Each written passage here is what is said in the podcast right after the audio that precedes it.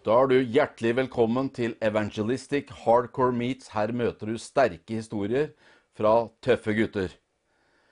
Hvem er vi? Vi er TX Vikings. Vi reiser over hele Europa og Midtøsten med det budskapet om Jesus Kristus som forandret våre liv.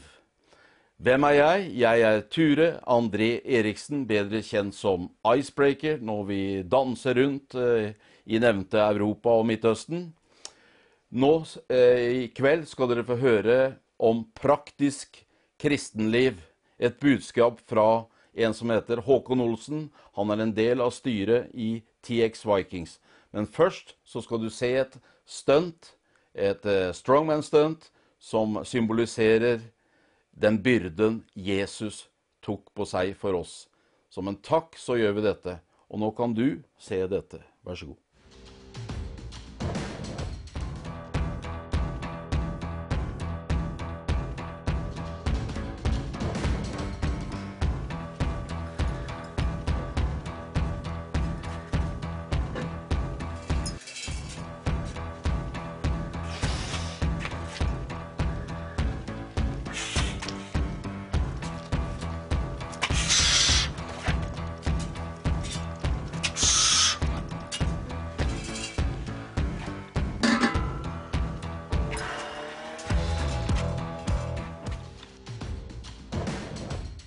Velkommen tilbake. Kan kristne drive med strongman-løft? Det var det du nettopp så.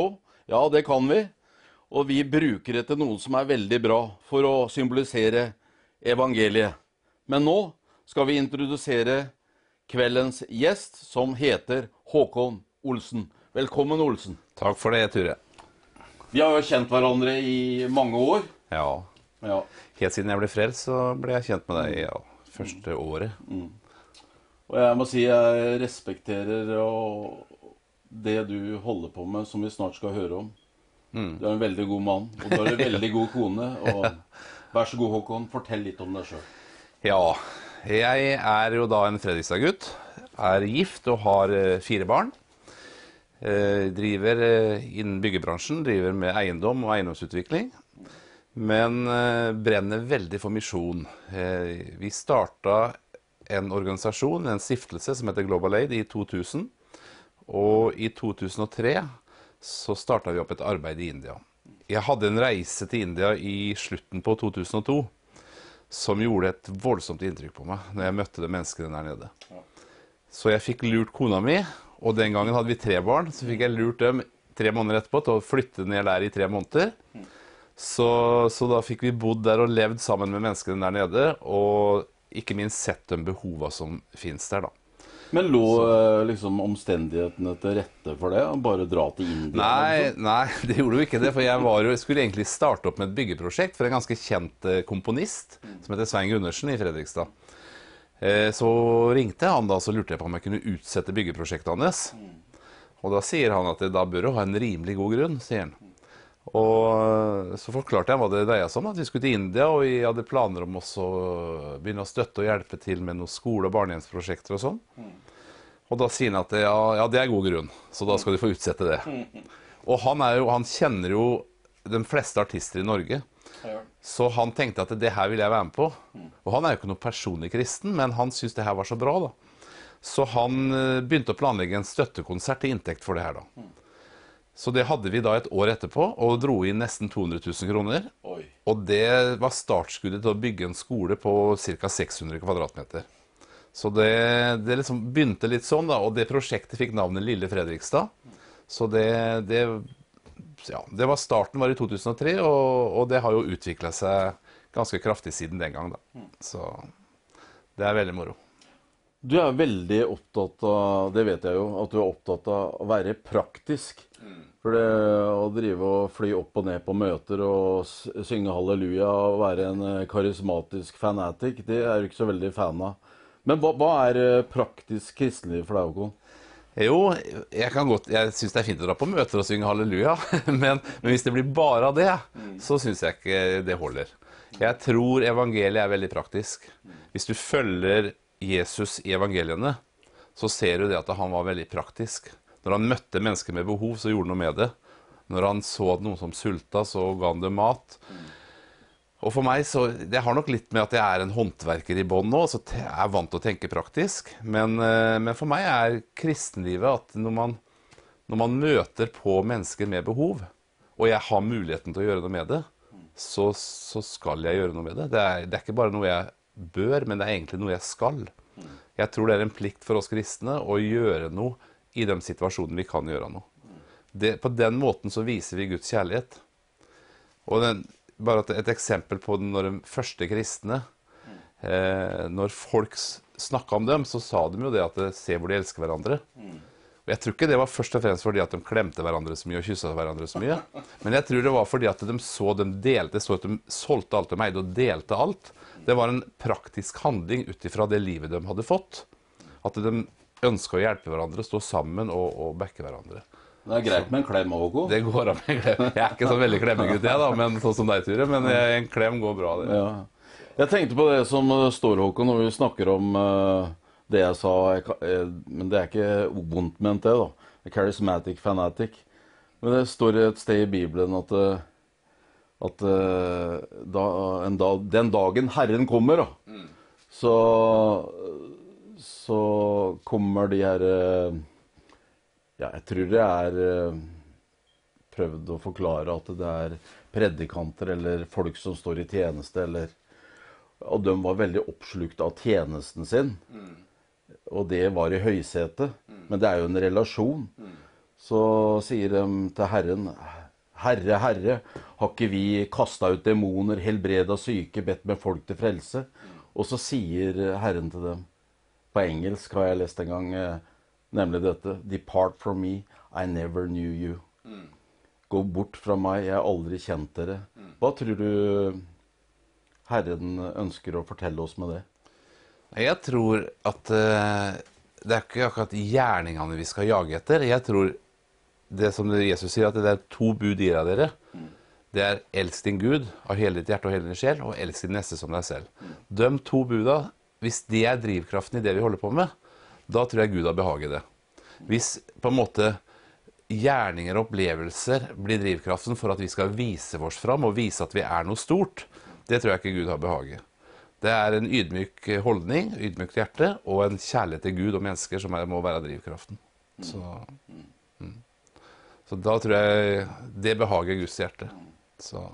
Håkon, du jo en del av TX også. Driver du og knuser stein og... Nei, det må være lekablokker på byggeplassen kanskje. Ja, for du snekker? Jeg snekker. Nei, jeg gjør ikke det. Jeg har vel ikke akkurat kropp til det, men jeg med styret da. Og jeg kan jo bidra litt I forhold til litt sånn økonomisk tenking og få på plass systemer og sikre arbeidet litt sånn I forhold til lover og regler og sånn da. Det tror jeg også veldig viktig. At man har orden på sakene når man driver en kristen organisasjon eller kristen menighet, at man har ryddig økonomi og sånne ting, det et godt vitnesbyrd. For det ligger jo veldig for meg. Ja, det der jeg kan bidra, Ture, og hjelpe deg da, vet du. Så der kan jeg være en positiv faktor inn I organisasjonen da. Men hvorfor vil du være med det? Jeg husker du sa en gang at jeg har nok å gjøre at det langt over pipa, og likevel så valgte du å bli med I TX, I styret og så videre. Hvorfor det? Nei, du truer meg, du vet du. Neida. Nei, det to grunner til det som jeg ser på en måte det arbeidet her, frukten av det arbeidet her da. Det ene at dere når ut til mennesker som kanskje aldri finner veien til kirker og bedehus, og ikke minst en unge generasjon, yngre mennesker på skoler og andre steder. Og så det også det at I teamet så det en del folk som har en brokete bakgrunn og en tøff bakgrunn, men de finner sin plass der. De hadde kanskje aldri funnet sin plass I en menighet eller andre sammenheng, for at det for på en måte for mye boks for dem da, A4-format. Men hos dere så finner de sin plass, og de opplever at Gud bruker dem der. Og det synes jeg veldig flott å se når du vet at de har en kjempetøff historie Men midt oppi det så ser du at Gud bruker dem, og de har noen vittnesbyrd som er fantastiske. Jeg har vært på noen av de showene, og jeg har sett hvordan unge mennesker bare sitter helt ute på kanten av stolen og lytter til den vittnesbyrden, og det rører ved hjertene, og de to tingene der betyr veldig mye, og på grunn av det har jeg lyst til å være med. Og så mange sterke personligheter, vi skulle nesten slått hverandre i hjel, men kjærligheten binder oss sammen. Ja. Halleluja. Det er mye nåde da. Håkon, da passer det med en liten pause.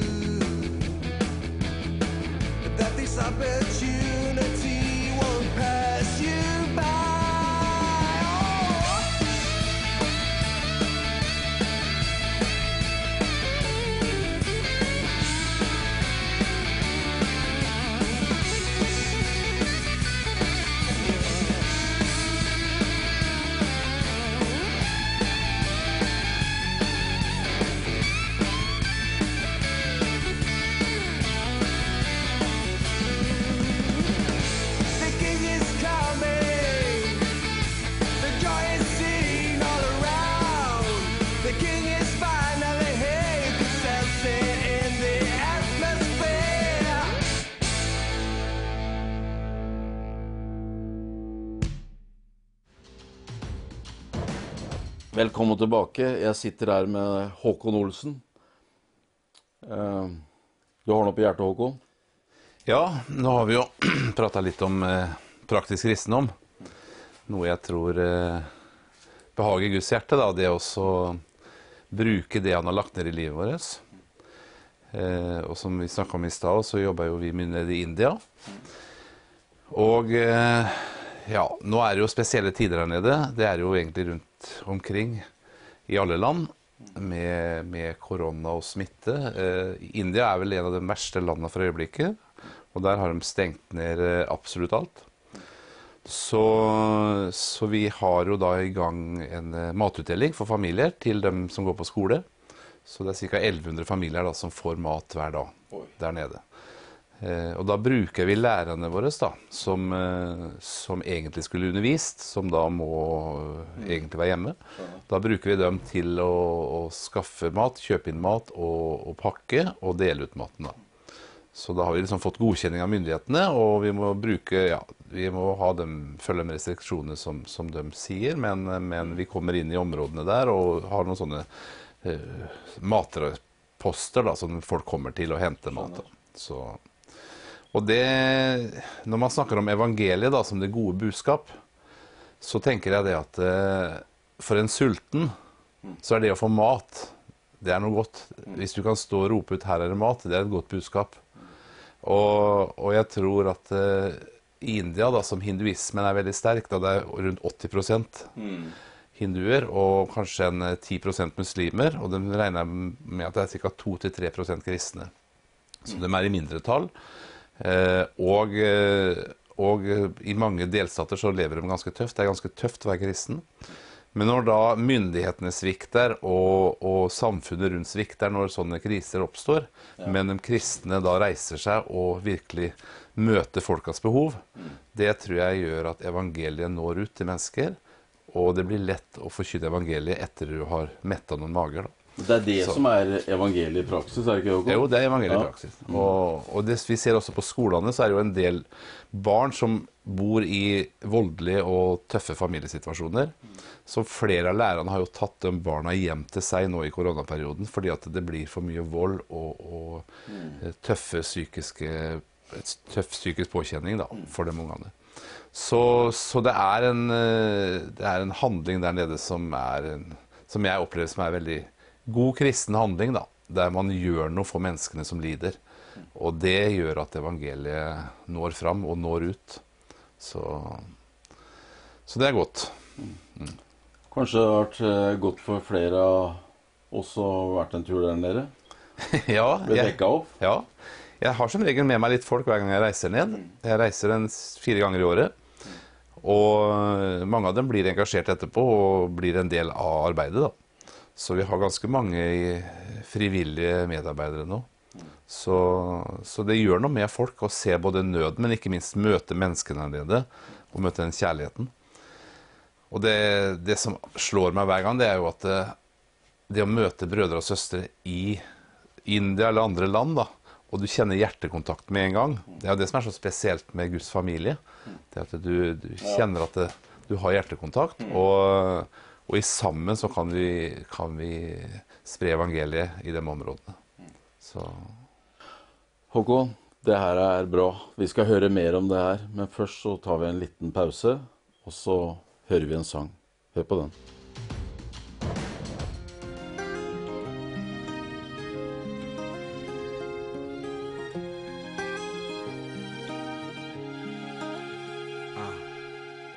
Trodde jeg var størst, best og vakrest, og at jeg klarade mig utan dig. Men allt omkring mig börjar falla. Stod du ändå där med mig? Trodde ju att pengar skulle ge mig lyckan. Yeah. Så jag jagar framgång och fame, trots att jag byggde luftslott på kvicksand. Så stod du ändå där med mig. Om jag talar alla språk i världen men inte hade dig, vad vore skratt utan glädje? Vad vore jag utan dig? Om jag så lyckades med allt i världen men inte hade dig, kan du kasta de där cashen? Betyder ingenting för mig. Jag vet att jag alltid tagit dig för givet utan att se allting du gjort. Och jag vet att jag sprungit genom livet, satsa allt och förlorade stort. Yeah. Och när jag kraschade på botten, och alla vännerna försvann. Yeah. När du borde vänt med ryggen, men du öppnade din famn. Om jag talar alla språk i världen men inte hade dig, vad vore skratt utan glädje? Varför är jag utan dig? Om jag så lyckades med allt i världen, men inte hade dig. Kan du kasta de där cashen? Betyder ingenting för mig.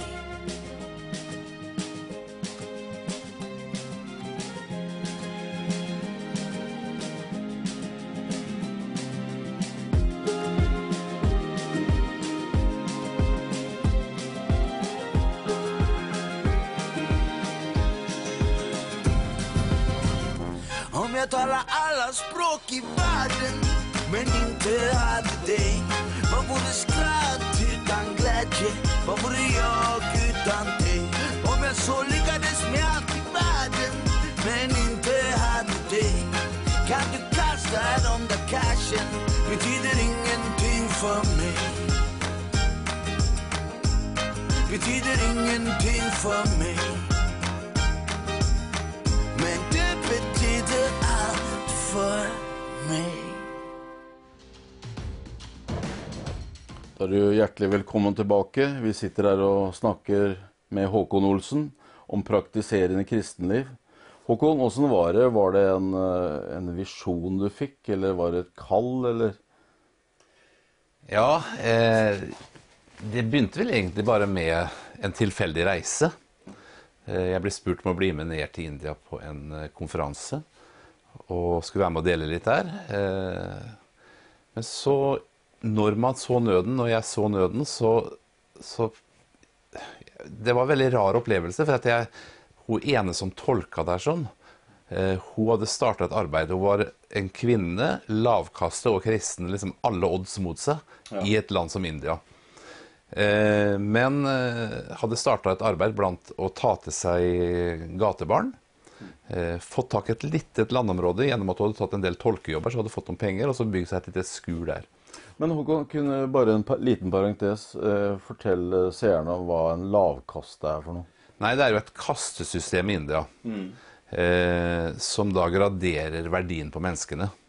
Og hinduismen tror jo på at man blir gjenfødt gang etter gang etter gang, og hvis du har levd mange gode liv tidligere, så har du steget opp I en høykastenivå da.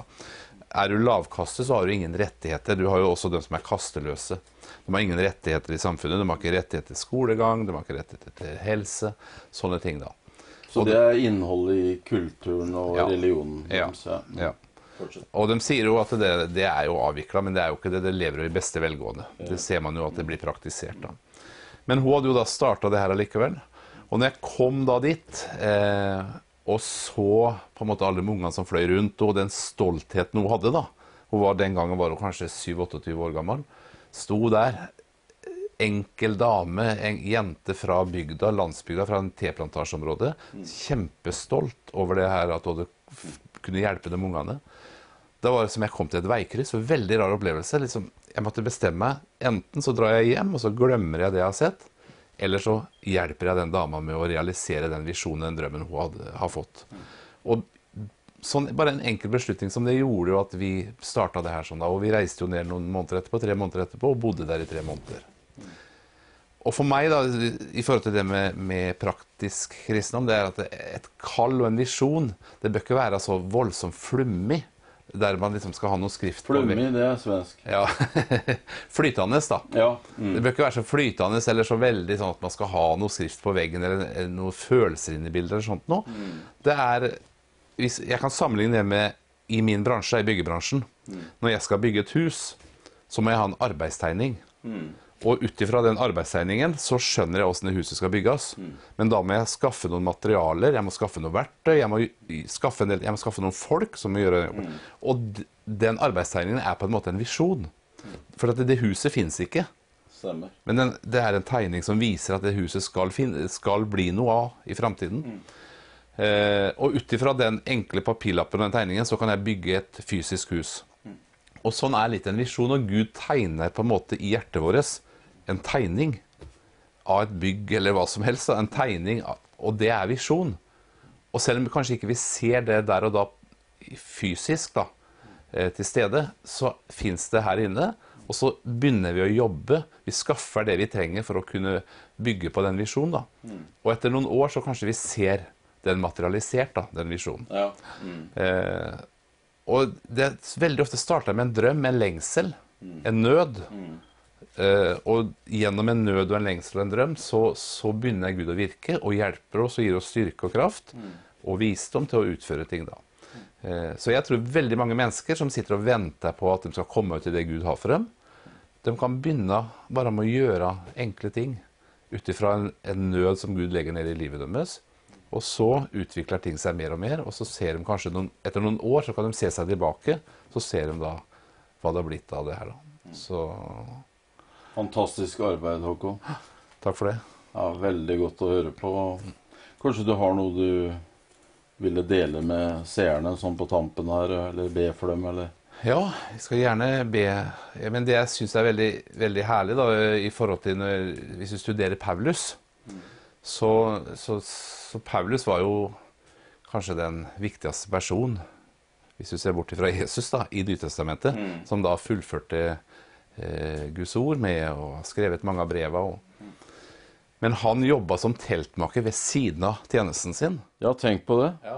Vi som har sånne rare drømmer om at vi skal kun være fulltid og ikke jobbe. Ja, men han jobbet som teltmaker, og på den tiden, du vet, han jobbet veldig mye i kystbyer, og der tror jeg teltmakeri var at de reparerte seil og sånt til båtene som kom inn.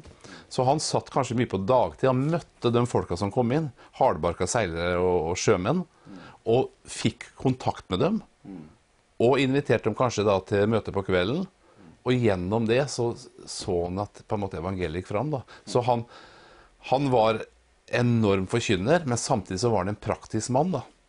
Og han sier jo også det, med mine hender så har jeg ikke vært til byrde for noen, sier han. Jeg har skaffet min egen mat, jeg har ikke vært til byrde.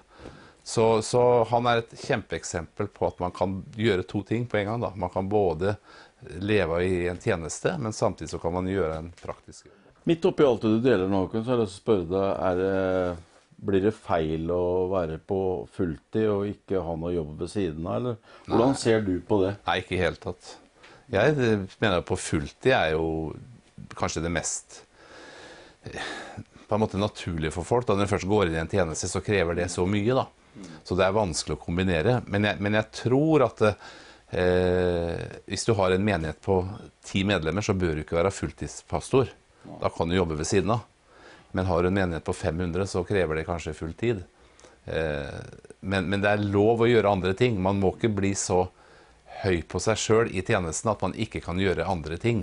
For det handler om å ha en ydmykhet i det man gjør. Det Håkon, kunne du prate om til i morgen tidlig og til neste uke, tenker jeg. Men nå har tida vår gått, så kjære seer, velkommen igjen neste gang. Ha det.